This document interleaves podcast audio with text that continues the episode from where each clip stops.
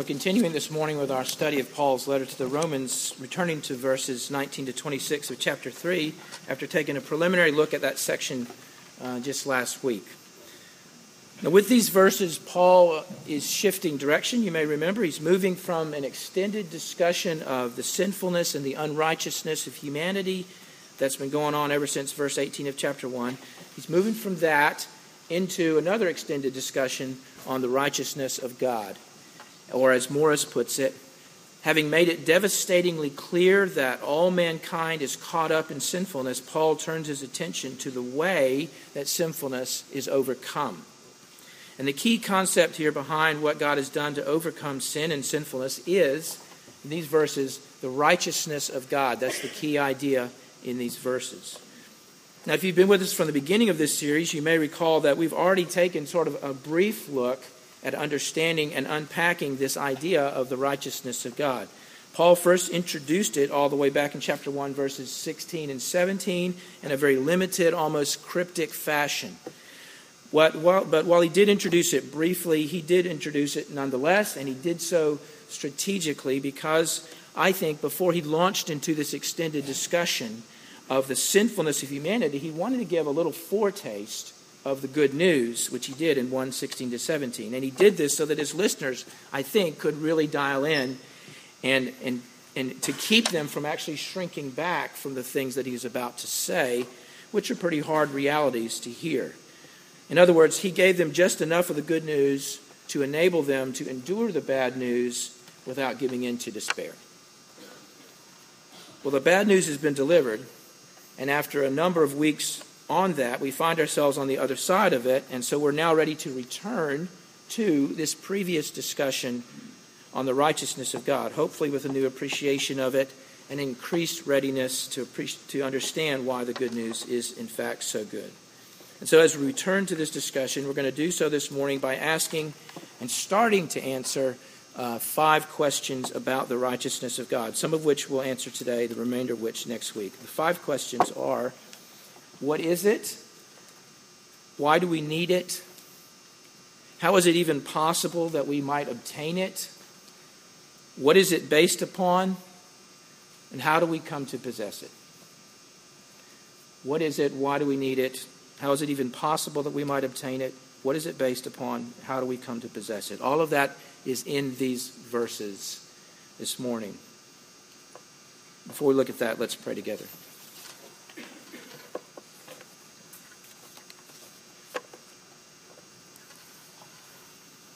Father in heaven, help us this morning to listen with the appropriate degree of attention and gratitude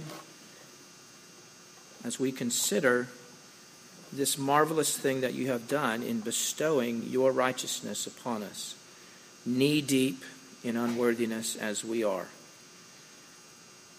Move us by your kindness and mercy to respond to you and then to imitate you, especially in the way that you move outward with compassion and mercy toward us. Help us to mirror that particular movement and so honor you by moving in the same ways toward others who also bear your image. And we pray this in Christ's name. Amen. Romans 3 19 to 26. Now we know that whatever the law says, it speaks to those who are under the law, so that every mouth may be stopped, and the whole world may be held accountable to God. For or because by works of the law no human being will be justified in his sight, since through the law comes knowledge of sin. But now the righteousness of God has been manifested apart from the law, although the law and the prophets bear witness to it. The righteousness of God through faith in Jesus Christ for all who believe. For there is no distinction, for all have sinned and fall short of the glory of God and are justified by his grace as a gift through the redemption that is in Christ Jesus, whom God put forward as a propitiation by his blood to be received by faith. This was to show God's righteousness, because in his divine forbearance he had passed over former sins. It was to show his righteousness at the present time, so that he might be just and the justifier of the one who has faith in Jesus.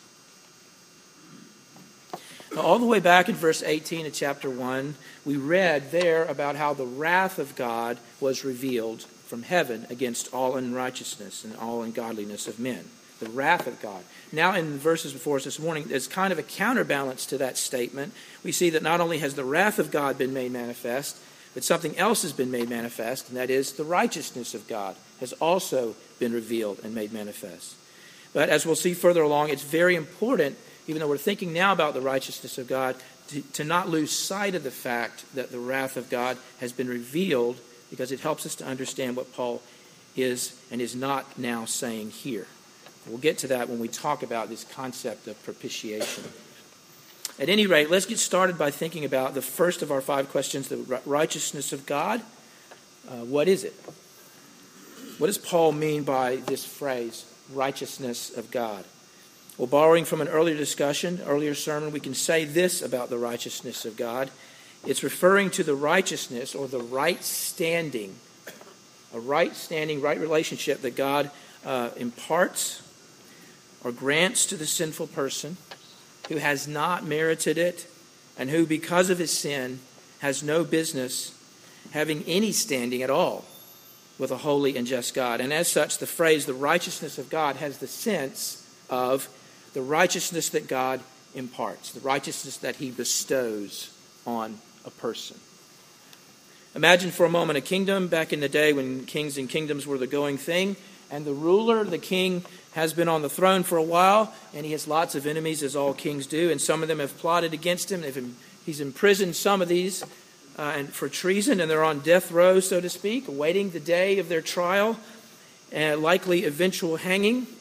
And so the king one day decides to visit the dungeon, and when he arrives, uh, he determines to approach one of his enemies, and quite out of the blue, and not as a consequence of anything this particular enemy has done, the king determines that he's going to pardon this criminal of his treason. He's going to release him from the prison, and crazily enough, he's going to take this person in and adopt him as one of his own and bring him into the family. So, in that scenario, the king takes a person whose former relationship with him was adversarial who as a result had no standing with him, other than that he was a sworn enemy. And he's now brought that person into an entirely new and different relationship with himself. No longer is the enemy, but he's in fact now part of the family. The relationship before was all wrong. But now this person is brought into a right relationship with the king. This is what God has done for the undeserving sinner. Moved him or her from having the standing of an enemy to having a right standing, to being rightly related to God, to being in the family of God's forgiven people. That's what the righteousness of God is about a new standing before God and with God. And as part of his wanting to be clear about what the righteousness of God is all about, Paul, as he's talking about this subject, wants to make sure that his readers understand that this righteousness that gets bestowed on the sinner is not a function or a consequence of a person's having successfully observed the Mosaic law. That's what he's getting at when he says in verse 21 that the righteousness of God has been manifested apart from the law. Apart from the law, although the law and the prophets bear witness to it. He's saying that the scriptures talk about this. They point to this kind of righteousness that only God can supply, but they themselves are not the means to obtaining it. The scriptures that point to it are not the means to obtaining it. At the risk of being redundant, let me just say again that what he's referring to here is any kind of perspective that looks at the law of God and sees it and approaches it as a means by which a person can merit the blessing of God by keeping it, maybe not even perfectly, but at least sufficiently. In other words, by having a pretty good track record. It's a mentality that's based on all kinds of assumptions. That mentality has all kinds of assumptions built into it about God and about oneself and about your abilities to obey, all of which, upon close examination, every one of those assumptions are deeply, deeply problematic. But the basic idea is that if you're good, or at least good enough, God will love you and reward you. But Paul is saying, no, the right standing that God bestows upon the unrighteous person does not come as a result of that sort of thing. It's not based on law keeping, it comes in another way and for another reason. And the other way and the other reason are seen right there in verse 22. The kind of righteousness that Paul is talking about is the kind that comes through a person's faith or trust in the Lord Jesus Christ. So when you look at verses 21 and 22, you see the contrast being set up between two very different ways of thinking about righteousness. There is a conception of righteousness that's allegedly the result of meritorious obedience and law keeping. In short, a righteousness that places faith or trust in something that we do And over against that is this other conception of righteousness, the kind that comes about as a consequence of having faith in or trusting in or believing in the Lord Jesus Christ. In short, it's a righteousness that places faith or trust in something that Jesus does or did. And that's really the heart of this contrast. Trusting is something we do versus trusting is something that Jesus does. And it's right there in verses 21 and 22. So then, in summary, we can say that the righteousness of God is a right standing with himself that comes about not as a consequence of something we do, but as a consequence of our trusting in something that Jesus did. Which leads us to the second question, where we move from thinking about the righteousness of God, what it is, to considering why we so desperately need it. And the passage states the answer pretty plainly because all have sinned and fall short of the glory of God. Now, because we've spent the past number of weeks working our way through Romans 1:18 to 3:18, which has been all about the unrighteousness and justifiable condemnation of the entire human race, we don't have to spend a great deal of time on this question, but there's a couple things worth pointing out about verse 23. For starters, the statement that all have sinned and fall short of the glory of God is really an effective summary, I think, of everything we've been looking at up to this point. Paul's shown the sinfulness of the Gentiles in 118 to 32 and of the Jewish people in 2 1 and following. He's kind of shown that separately, but here he combines both of them under the umbrella of the word all when he says all have sinned. Notice also how Paul talks about sin here in terms of falling short, falling short of the glory of God. What Paul has in mind, I think, is the situation of man and woman in the Garden of Eden where before the fall into sin, humanity perfectly imaged God. Perfectly imaged God. That is to say, the imprint of God upon them was clear. The handiwork of their Creator was clearly evidenced in them. They were a good reflection of the wisdom and power and majesty and kindness of their Creator. They reflected well His glory. But ever since the fall into sin, the image of God which remained was also distorted by sin, not only in Adam and Eve, but it continues to be distorted and marred in all of those that have ascended from them in all kinds of ways. And as such, humanity falls far short of the glory of God, of reflecting the glory of God that we once did in an undistorted way and in a way which clearly pointed beyond ourselves to God. So that reflection of his glory wasn't about our glorification, it went right through us to the Creator. To put it another way, we are much less the sorts of people now and image bearers of God than what we were intended to be. We aren't what we're meant to be. Indeed, nothing, nothing is what it was meant to be. So all humanity is bound up in this unrighteousness. All humanity stands before God condemned, justly deserving his wrath. And the essential problem in our sin, as we saw last week, is not because we don't measure up on the horizontal plane here occupied by our peers. That's not the problem. In other words, it's not because we fall short of the glory of man that we have a problem here or that we're in trouble, or that we come off badly in some sort of comparison with others. In fact, you may come off pretty well in a comparison with a certain number of people. But the reality, and that reality, while possibly true, is also completely irrelevant, as you saw last week, because someone can be a pretty good person with regard to others and in the very same moment be disdaining and despising and ignoring God. All the while, you're a pretty good person. And that's where the essential problem is. It's this relationship, the vertical, Something is badly broken right here. We don't seek after God. We don't pursue Him. His glory and honor, and clearly reflecting that glory and honor, are not our chief concern.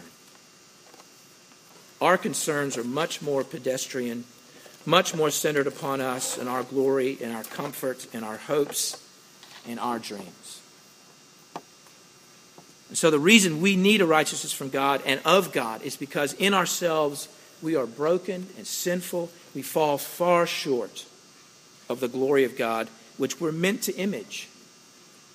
And we're thus bound up and condemned by our unrighteousness in the sight of God.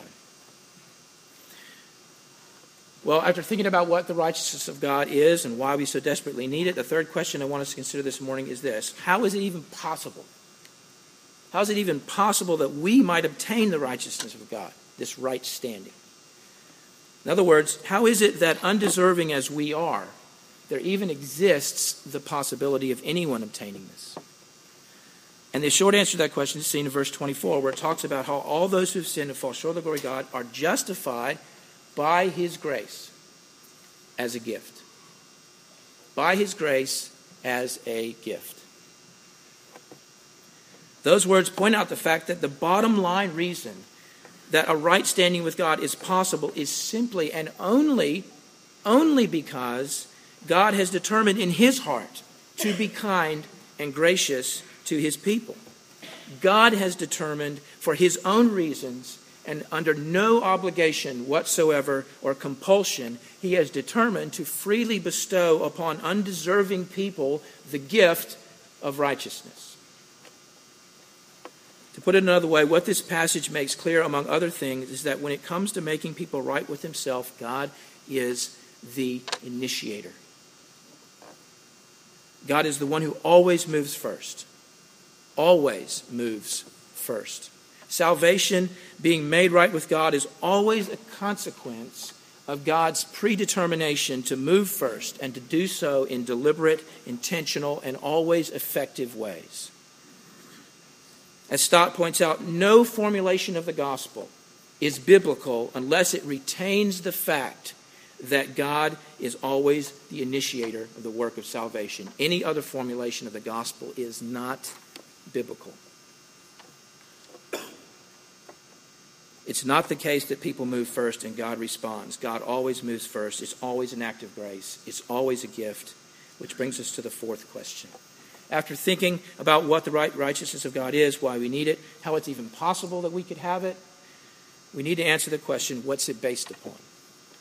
Or to put it in more theological language, what is the ground? What is the ground of this righteousness? What is at the heart of it? What is the foundation upon which it's built? And of all the questions we consider this morning, this one's probably carrying the greatest amount of freight.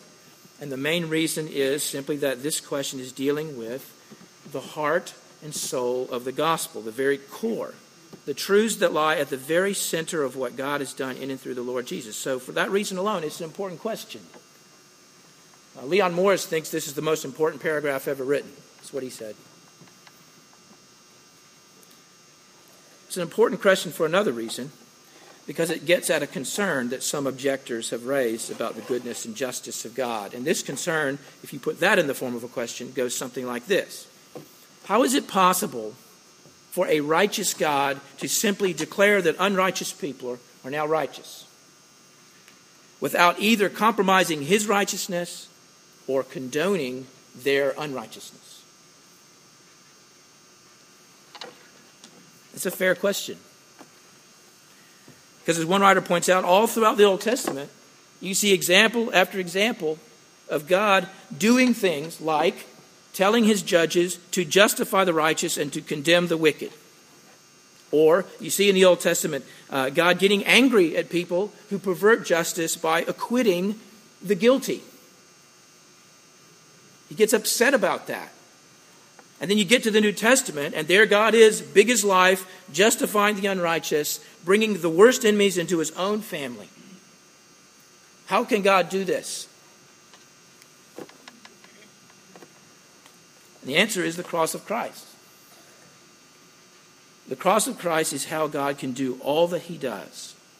He can hold to all that he holds to, be all that he is, and expect all that he expects without himself being unjust or immoral, without impugning his own character. You could say that the cross of Christ both demonstrates as well as guards the character of God.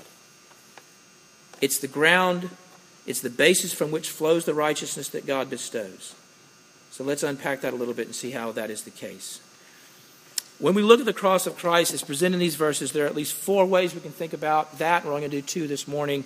There's a host of things happening with no one description really completely capturing what God was doing and accomplishing in and through the cross. Each image that's in here contributes something unique to the overall understanding of what God was doing on the cross.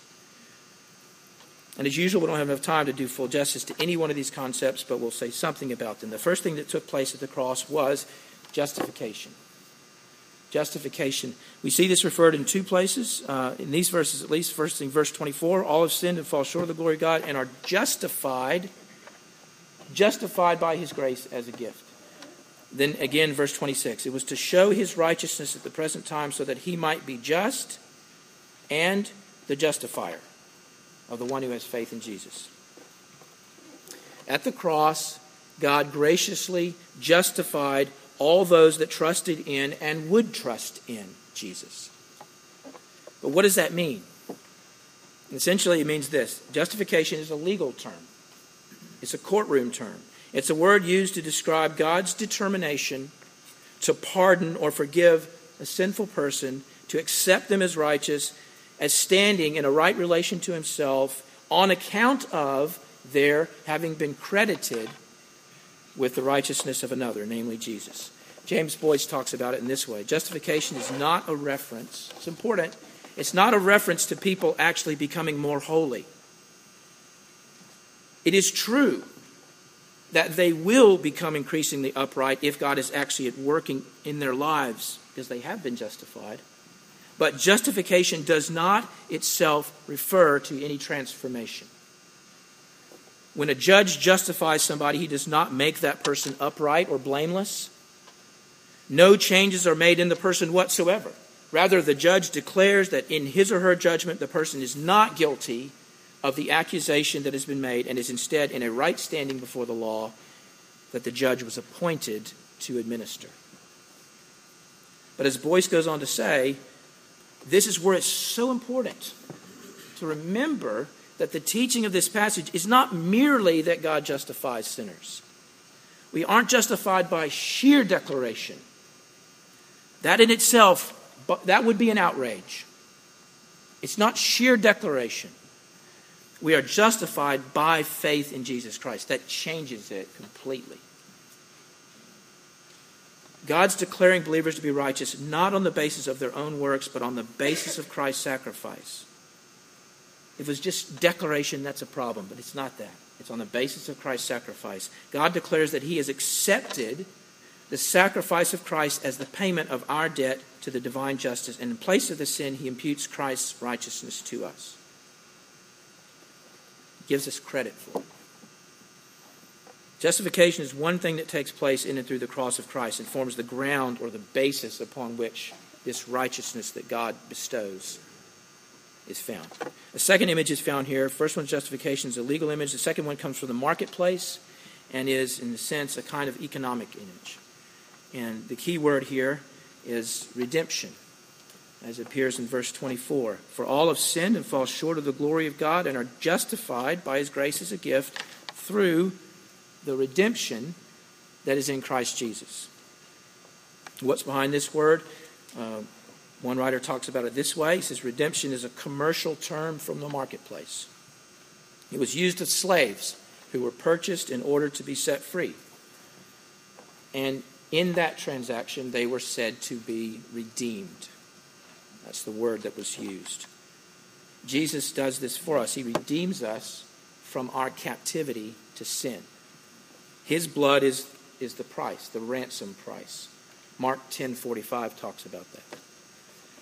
If you look ahead to Romans 6:23, I'm not there yet, but if you look ahead to Romans 6:23, you'll hear Paul saying this. Paul says, The wages of sin is death. So at the end of the day, this statement is saying that sin is a form of indebtedness and that only the death of the sinner can pay the bill. As Boice puts it. And at the cross, Jesus pays the bill, not for his sin, he had none, but for his people. And because that debt has been paid, we've been redeemed. Bought with a price, set free in Jesus. That's as much as we have time for this morning. Next week, Lord willing, we'll talk about two other things that were taking place on the cross of Christ. Two very important things. One of them being the propitiation of God's wrath and the vindication of God's own character, namely his justice. Following that, we'll look at the all important fifth question about the righteousness of God, which is really sort of the linchpin to the whole thing. Now that we know what the righteousness of God is, how do we come to possess it? How does it become ours? How we benefit from this truth? It's an extremely important question. We'll pick that up next week. Let's pray. Father in heaven, thank you so much for your kindness and your mercy to us most especially and most clearly seen in the cross of Christ, by which you brought us into a right standing with yourself. So help us to grow in our appreciation of just what it is that you accomplished there, so that we would better understand and value what you have done, so that we would love you better accordingly, more fully and so that we would be better motivated to share what you have done with those who have not yet appreciated it, but need to as badly as we do. We pray these things in Christ's name. Amen. We now have a time to take up a collection, an offering for those who want to support the work of this church or different ministries that are supported through this church.